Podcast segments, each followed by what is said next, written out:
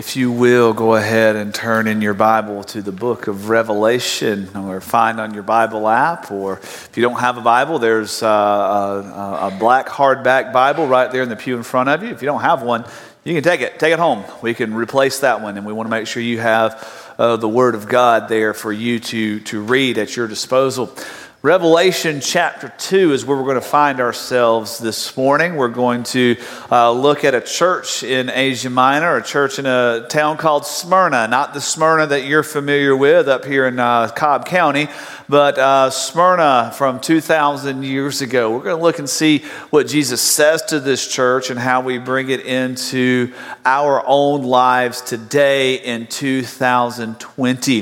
Um, I do want to thank you for, um, uh, for your, uh, your prayers. I've had a couple people mention they've been praying for me as we've gone into this study. Uh, it's, it's a little different, and uh, it does take a, a little bit different uh, approach than, than some sermons that I had, some sermon series that I have have preached in the past. I do thank you for your prayer. If, if you're interested, we'd love for you to join us if you're available on Wednesday for midweek right here in the fellowship hall. Um, we had some good discussion this past week on how do we make sure we don't lose our first love and, and loving Christ coming out of the church of Ephesus. So we'll, we'll review a few things about the seven letters here that, that we're covering over these next couple of weeks, but also opportunity to just kind of talk and discuss and reflect on these passages because I know there are going to be things that come up that I'm not going to answer in the, the sermon that you want to talk about. And so, what better place than with your brothers and sisters in Christ that want to see you grow and want to see you uh, flourish as a person of faith? Um, Um, but here we are, Revelation chapter 2. If you've got your place, I'd like to invite you, if you're able, to stand with me as we read these verses together, verses 8 through 11, looking at the church in Smyrna out of Revelation 2. And it says this To the angel of the church in Smyrna, write, the first and the last, who was dead but has come to life, says this I know your tribulation and your poverty, but you are rich. I know the blasphemy by those who say they are Jews but are not. They are a synagogue of Satan. Do not fear what you are about to suffer. Behold, the devil is about to cast some of you into prison so that you will be tested and you will have tribulation for 10 days. But be faithful unto death and I will give you the crown of life. He who has an ear, let him hear what the Spirit says to the churches. He who overcomes will not be hurt by the second death. Let's pray together. Father, we ask you to open our hearts today. Open our hearts to receive not words of man, but the word of God the very truth that you have revealed. Lord, we pray for our church this morning that, that we would be a church that is known as being faithful, faithful to you, faithful to the cross, faithful to the true testimony of the gospel of Jesus Christ. I pray, Father, that you would stir in our hearts a desire and a longing to encourage one another, to grow together, to see others come to a better understanding of what the Jesus Christ message is, and that is that we need a Savior, and you are the one who saves. Give us ears to hear this morning, Lord, and we ask all this in the name of Christ. Amen. Thank you. You may be seated. Smyrna, a little bit different take on uh, a church compared to Ephesus. Actually, Smyrna and Philadelphia set themselves apart in these seven letters from all the other churches because there is nothing wrong in these churches. If you remember in the book of Ephesus, uh, in, in, the, uh, in the church in Ephesus last week in chapter 2, Jesus is talking about all the good things they have going, and then he singles out a problem that they have. You skip down to Pergamum next week, we'll be looking at this, and Jesus says a couple of good things about Pergamum Pergamum, but then highlights some serious issues that are going on in that place. And it gets worse as he goes on through. He goes from Pergamum to Thyatira. From Thyatira, he goes to Sardis. And then he ends up in Laodicea. And all five of these churches, Jesus might be able to say something good, but he highlights something bad. Not in Smyrna. Smyrna's got some good things going on. Smyrna's not an easy place.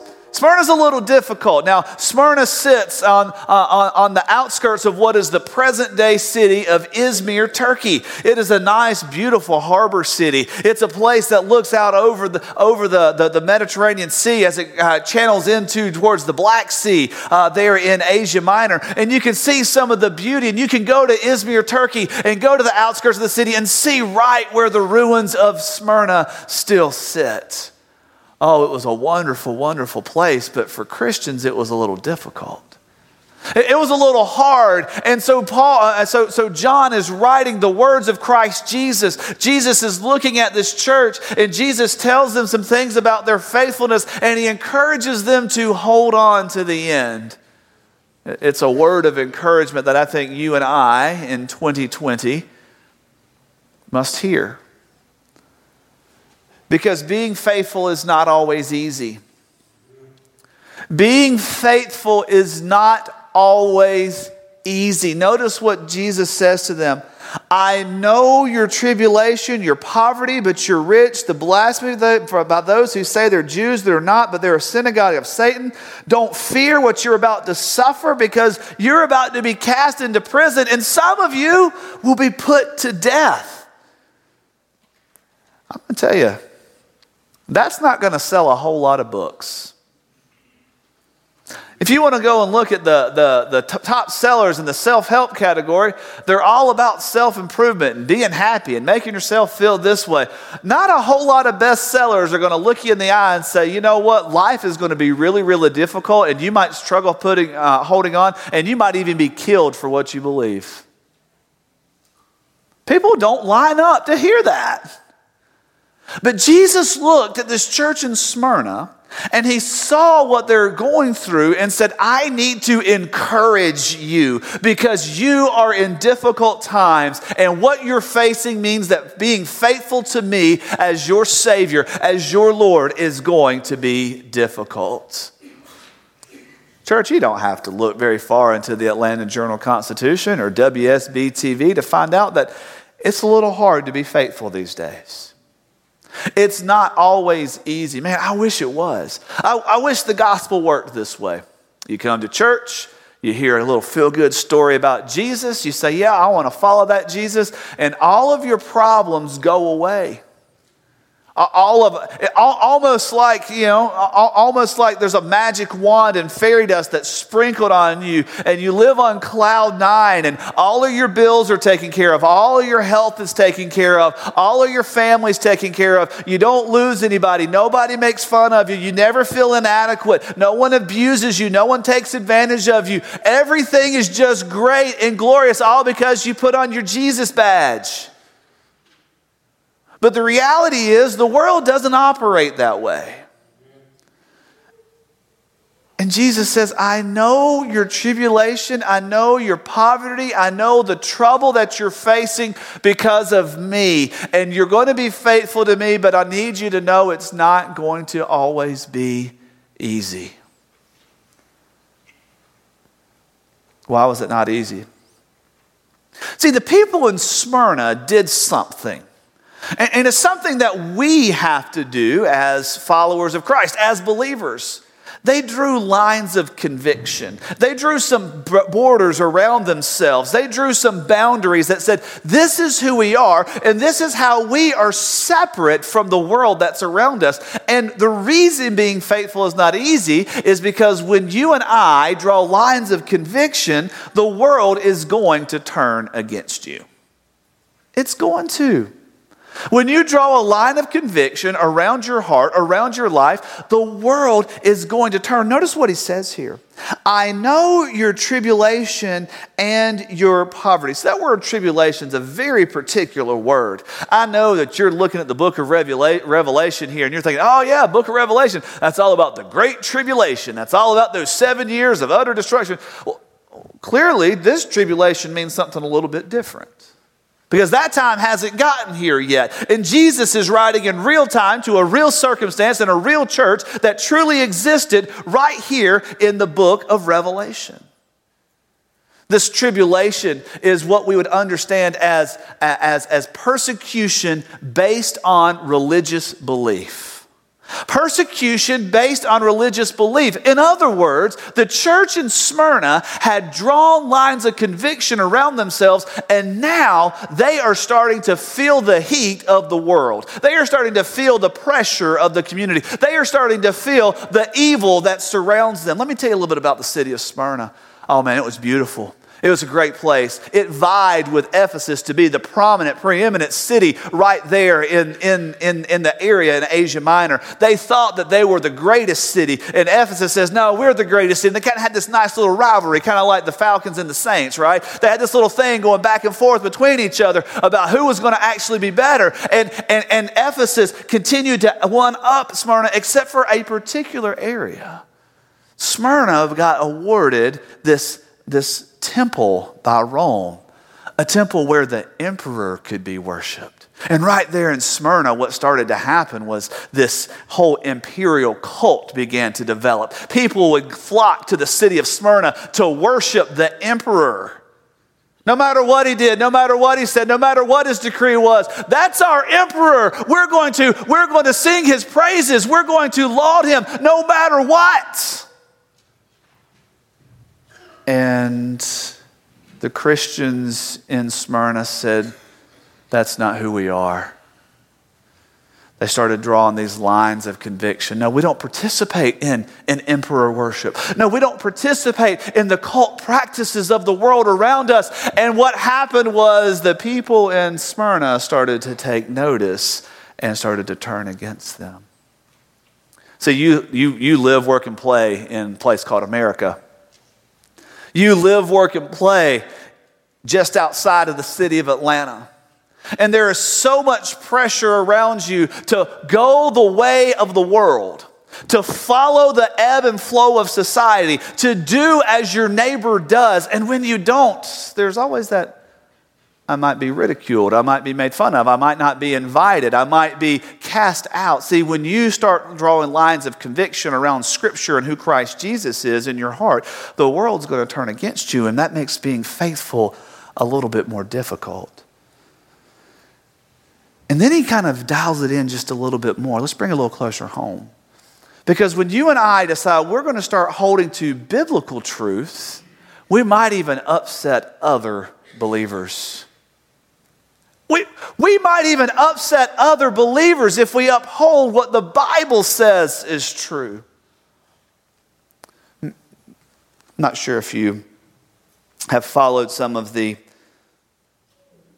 recent events in the United Methodist Church denomination.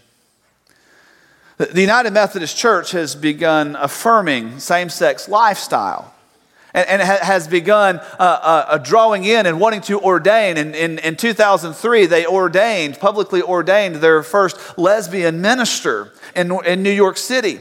And so all of these things have been swirling around in the United Methodist Church until last year. At the Great Council of the United Methodist Church, the bishops of the church from the continent of Africa said, You guys got to hold up just a second.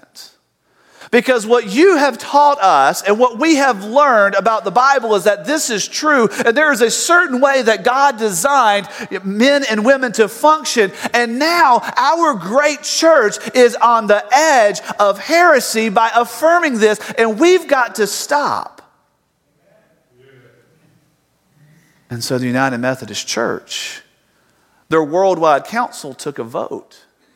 And that vote was to affirm and uphold traditional view of sex and sexuality according to Scripture. But it didn't really sit well with the American Methodist Church. Maybe you saw the headlines just a couple of weeks ago that our Methodist Church in America, the United Methodist Church, is going to be splitting, is going to, is going to divide themselves over this issue, over an issue of biblical conviction. And maybe you've seen that. Look what happens in Smyrna. It says, I know your tribulation, I know the poverty and the blasphemy that those that say they're Jews, but they're not. See, in Smyrna, the first Christians worshiped as Jews. They just worshiped the fact that the Messiah was already come. And so they still went to the temple. They still practiced most of the law of Judaism, but they didn't offer the same sacrifices because Christ had already been sacrificed. And so they started holding faster and faster to the truth of who Christ Jesus was.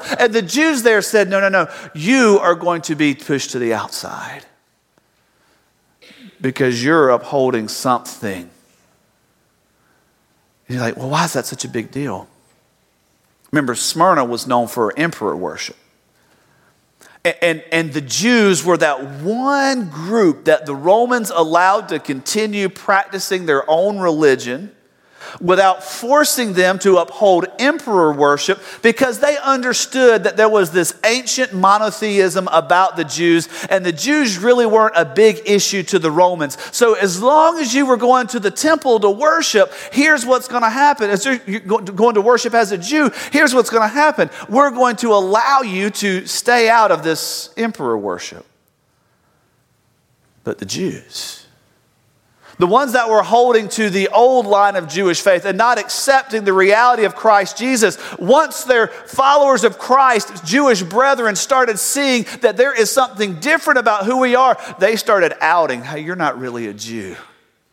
And Jesus says, You're being pushed to the edge. You've drawn a line of biblical conviction. You've drawn a line about who I am, and now you are being blasphemed by others that were given the same covenant. Now, I want you to think with me just for one second. Our, our faith came out of the Jewish faith. It was the promise to Abraham and to Isaac and to Jacob that he would be their God forever. It was the promise that the Messiah would come. And everything that we have as Christians comes out of that understanding that there was a God who created and gave his word and gave his son, and that son did come. The covenant was not given to us first. The covenant was given to the Jews. The Jews have rejected the covenant. They've rejected the truth about who God is. And sometimes when you step into faithfulness about what the Bible teaches, there's going to be someone else in your community of faith that says, no, no, no. And they're going to actually make. I, I can, I can remember one time. Uh, 2007, um, Christy and I were in uh, Winston-Salem, North Carolina. Um, we, were, we were going there for, for a basketball game. You know, my wife, Christy, graduated from Clemson University, and uh, we went and spent the night at my sister's. She lived in Greensboro, which is right next to, uh, really close there to, to Winston-Salem. To, we were going to go to a Clemson versus Wake Forest basketball game uh, there in Winston-Salem. And I had a couple of friends from college that were at the Wake Forest Divinity School there. And or excuse me, the, yeah, the Wake Forest University Divinity School. Now, Wake Forest University does not uphold the truth of the Bible. They do not uphold that this is the written word of God. They do not uphold what we hold to as a lot of our core Baptist convictions. They are Baptist as well, but they uphold some false teaching. And I can remember um, we walked in, Chris and I were students at Southeastern Seminary, and we walked in. I was going to see one of my friends from college who was a student there at, uh, at Wake Forest Divinity School. We walked into the house where he was living, and he had some of his friends there. And as soon as we started walking, as soon as we walked in, they started singing this old DC talk song, Jesus Freak. What will people think if they hear that I'm a Jesus freak? What will people do if they find that it's true? It wasn't saying, hey, you know what, we like Jesus too. It was in order to poke and prod because we believe the Bible. People that were studying also to be in ministry, jeering and poking fun because someone else believes the Bible. See, when we hold to biblical truth, we might come into conflict with other believers. And you've got to ask yourself, what's more important, being faithful to my clan or being faithful to my Lord? And Jesus says, it's going to be difficult. You've suffered blasphemy at the hands of these that say they are believers, but actually they're not. And he says, you know, you've also got to understand that your rights might even be violated. Look at what he says there. They're not Jews, they're a synagogue of Satan, but do not fear what you are about to suffer. Raise your hand if you want to suffer this week. Zero hands went up. I'm shocked by that. See, we live in such a rights ordered society That's what we claim. That's what we hold to. That's why uh, Morgan and Morgan and, and Strong Arm of the Law and all these people have all their commercials that they can air on all your TV channels. Because we always want to go against, no, that's my right. I have rights. I, these are my rights. And we don't want our rights to be violated.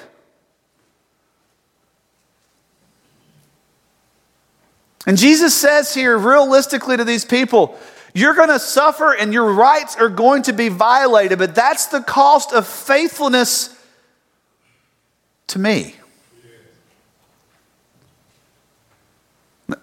Not a popular message in America in 2020.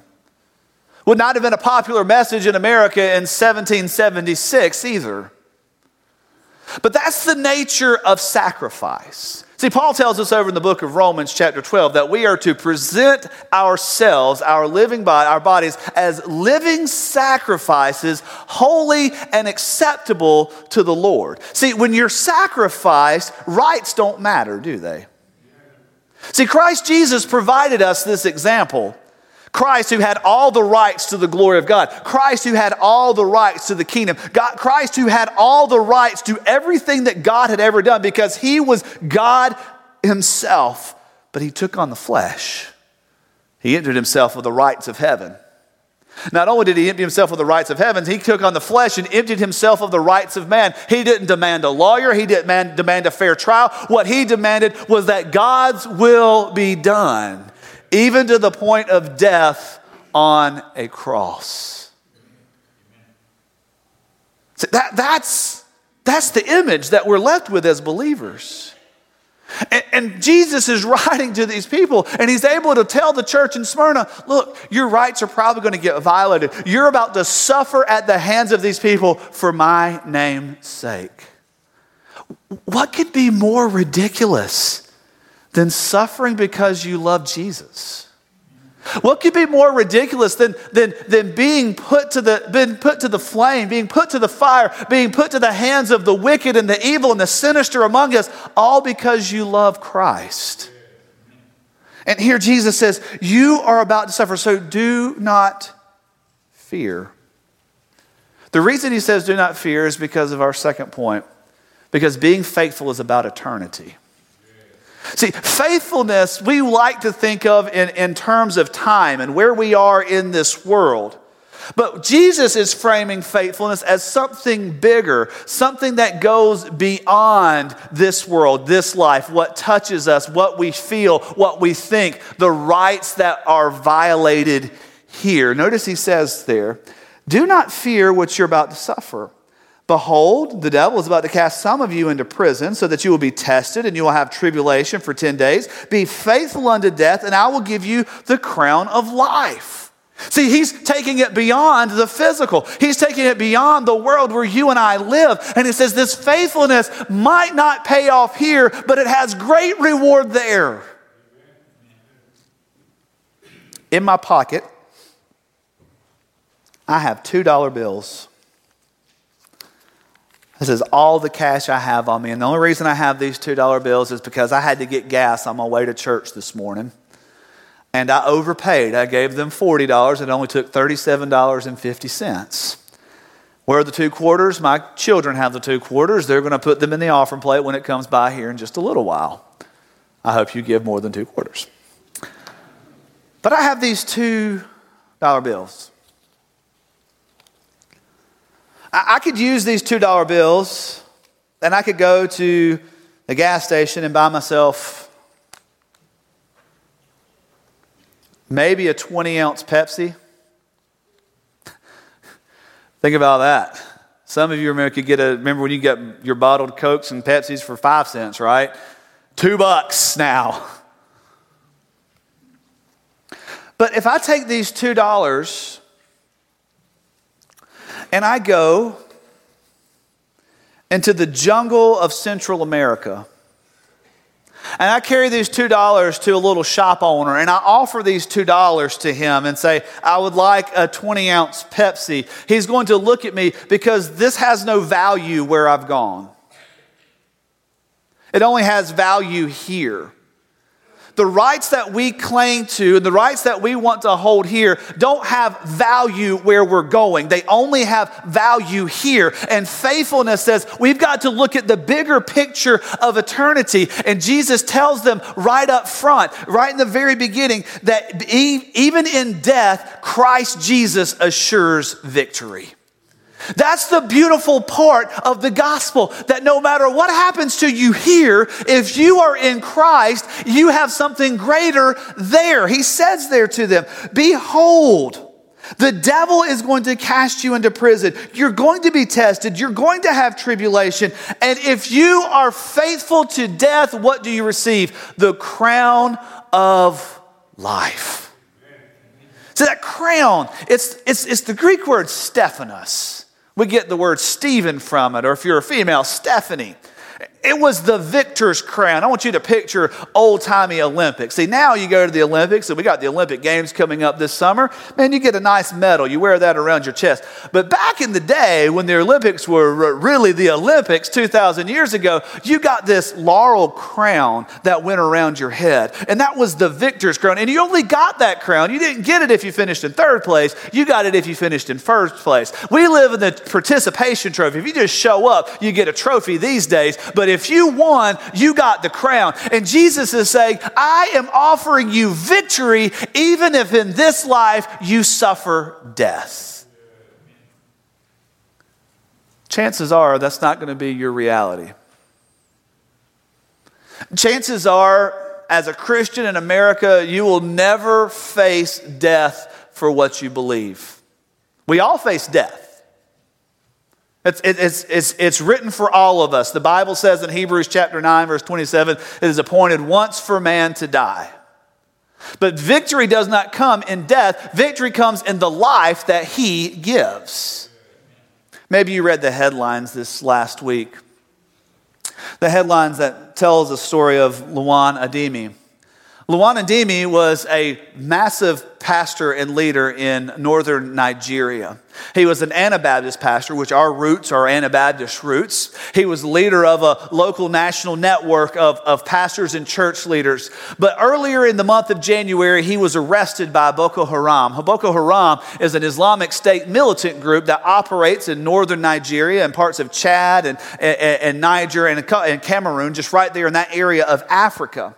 And there was a video that surfaced around January the 5th of uh, Pastor Andimi uh, giving uh, testimony to his family that he was okay. And in his video, he goes as bold as to say, My faith in God is sustaining me, and the people around me are taking care of me. He was bold enough to proclaim his belief in the true and living God. Boko Haram wanted to use the video, the hostage video, for him to recount his faith, but he doubled down on on it, and on January the 20th, they killed him. Be faithful unto death. And see, what we would think is that that's outrageous that that would happen. But you know what's happening in the Nigerian church right now? They're rejoicing at victory. Boko Haram has thought that they could come in and silence the Christians, but they're singing with a louder voice because they understand that victory is in what Christ Jesus offers. Even in death, Christ assures victory. Now, look at this. He says, If you're faithful to death, I will give you the crown. You can't give something you don't have. You come up to me after church and say, Can I borrow a dollar? I'm like, Yeah, I, I, I'll let. This is supposed to go back in the gas envelope. So, you know, but, you know, okay, if you need to borrow a dollar, I can give you. If you come up to me and ask me for $20, I don't have $20. I will show you my wallet. I don't have, this is all the cash I have. I can't give you what I don't have. Christ cannot give you a crown of victory unless he himself is the victor. And he holds the crown ready to extend to you and to me because of our faithfulness to him. Even in death, he assures victory. But not only that, faithfulness now inherits something that is imperishable. Notice what he goes on to say. He who has an ear, let him hear what the Spirit says to the churches. He who overcomes, by your faithfulness now will not be touched by the second death. What's that? The Bible tells us that after our first death, our physical death in this world, if you are not in Christ Jesus, you receive the second death. Over in the book of Revelation, if you'll just hold your place or if you want to mark in your, mark in your margin, Revelation chapter 20 says these words. And I want you to hear these words because they're very important to what Christ Jesus has just said. It says in verse 11 of chapter 20 of book of Revelation I saw a great white throne, and on him, and, and, and him who sat upon it, from those whose presence earth and heaven fled away. No place was found for them. And I saw the dead, the great and the small, standing before the throne, and the books were opened. And another book was opened, which was the book of life. And the dead were judged for the things which were written in their books according to their deeds. And then the sea gave up the dead which were in it, and death and Hades gave up the dead which were in them, and they were judged, every one of them according to their deeds. Then death and Hades were thrown into the lake of fire. This is the second death, the lake of fire. And anyone's name that was not found and written in the book of life, he was thrown into the lake of fire. Church, let me hear you. Let me, let, let, me, let, me, let me share with you very, very briefly, very, very clearly, and very, very quickly about this. This lake of fire is an eternal hell. It was not created for you, it was created for Satan, our adversary, and the legion of angels that he took with him when he was cast out of heaven. But our rejection of God's Christ, the Messiah, the Savior, does not mean God sends us to hell, but that we ourselves elect to go to hell over receiving what God has done to keep us from hell. If anyone goes to hell, it's not because God sent them, it's because they sent themselves and our faithfulness. He says, whoever overcomes, whoever clings to the cross of Jesus, whoever holds on to the, to the robe of him who was slain for us, whoever professes that faith and walks in faithfulness will overcome and they will not receive the second death. They will receive that beautiful and glorified body, that body that is imperishable, that body that will not know sickness, will not know pain, will not know sadness, will not know tears, will not know hunger, will only know the joy of the Lord. Faithfulness now inherits something imperishable. That's victory. That's victory. So, what do we do with this? What steps do you and I take today to be faithful? Because the world doesn't want you to be faithful. Realistically, the world could care less if you are a Christian or not. They just don't want you to do anything with it. Satan doesn't care if you come to church. He would rather you come to church and walk away from here feeling good about yourself than to come to church and get real with your heart about why you need a Savior and why I need a Savior and why we must be faithful to the Christ. Because if we can walk away here just feeling good, oh yeah, I went to church, I sang a song, I heard a sermon, I'm good, then we're trusting in something less than. So, what steps do we take today to be faithful? The very first step that we take is to focus on Jesus Christ. Focus on Jesus Christ. Notice what he says there in verse 8. He says, Write this to the church in the letter, uh, the angel of the church in Smyrna. The first and the last, who was dead and has come to life, says this we're talking about a Jesus who has conquered death. He said in chapter 1, verse 18, when he saw this image, he saw this Christ, and there he was, and he was holding, uh, uh, and Jesus says, I am the first and the last, the living one. I was dead, and behold, I am alive forevermore, and I have the keys of death and Hades in my hand. You know why he's given you a victor's crown? Because he's holding the key, holding the keys of victory right there in his hand. You want to know how he's able to secure you in your time of trouble and tribulation? Because he has conquered hell to the glory of God the Father.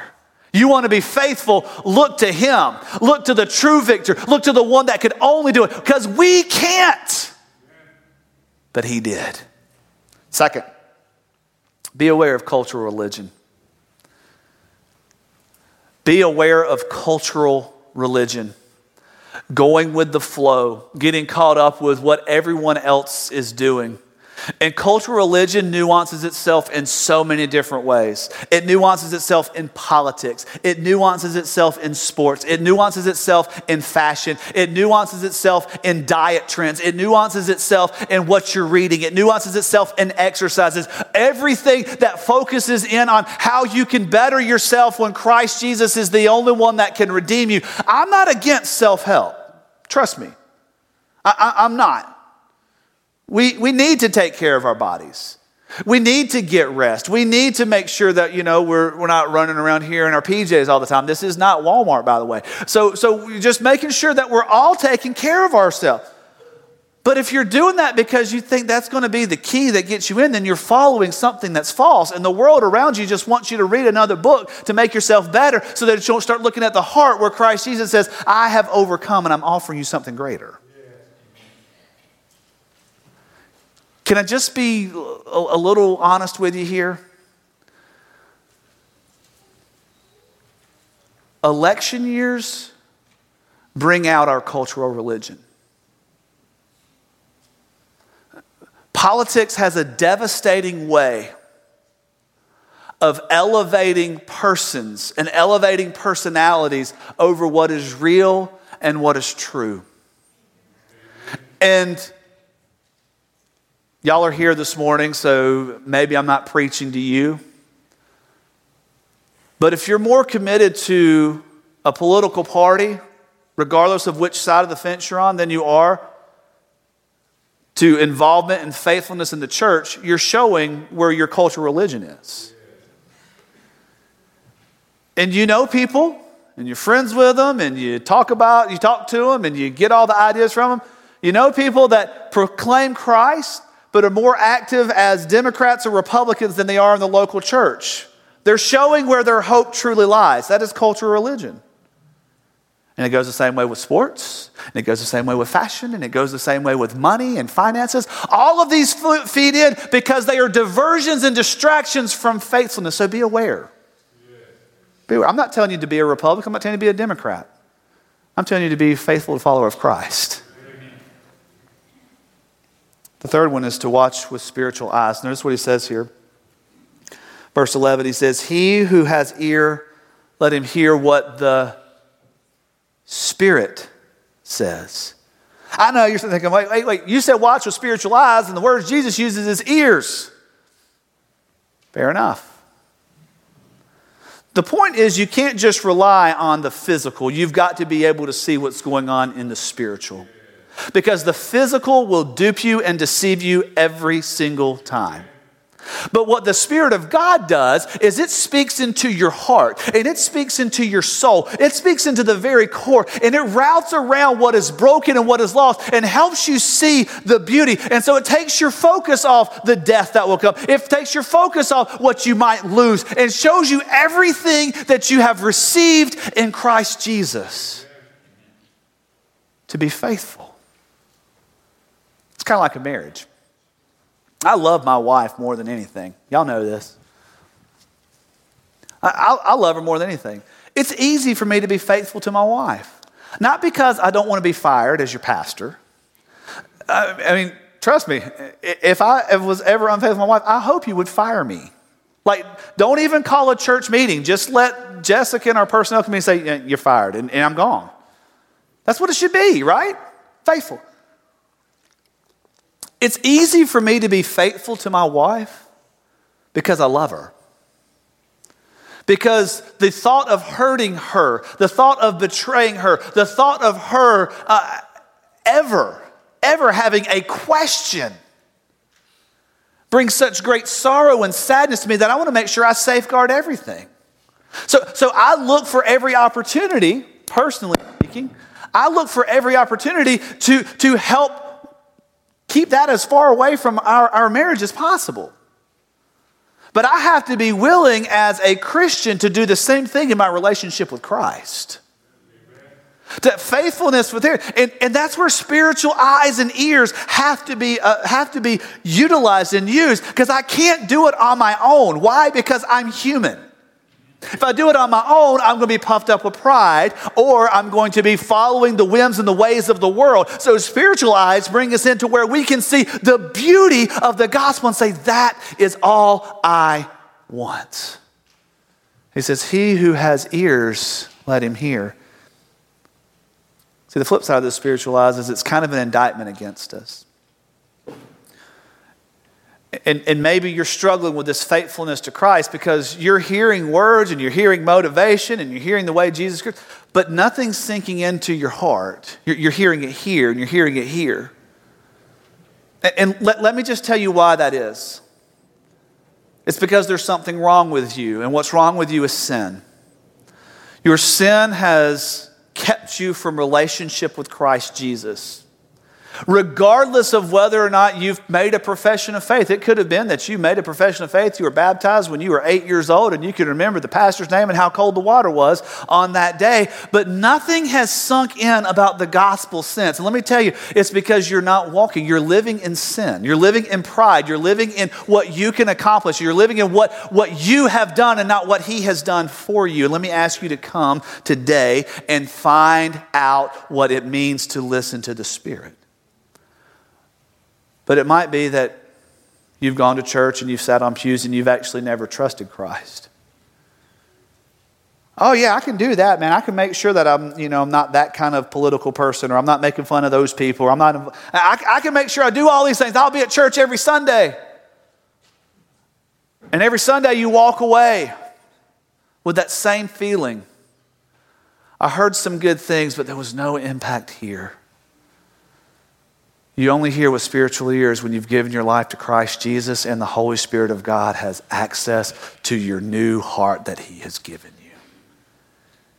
Watch with spiritual eyes. Then there's the fourth one do not fear.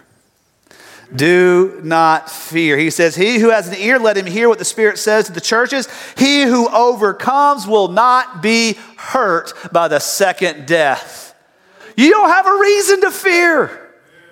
You don't have any reason to have any fear because you have the glory of God upon you, around you, filling you by His Holy Spirit because of Christ Jesus. No matter what this world does, no matter what this world touches, no matter what this world tries to do, you have already won because of Christ Jesus.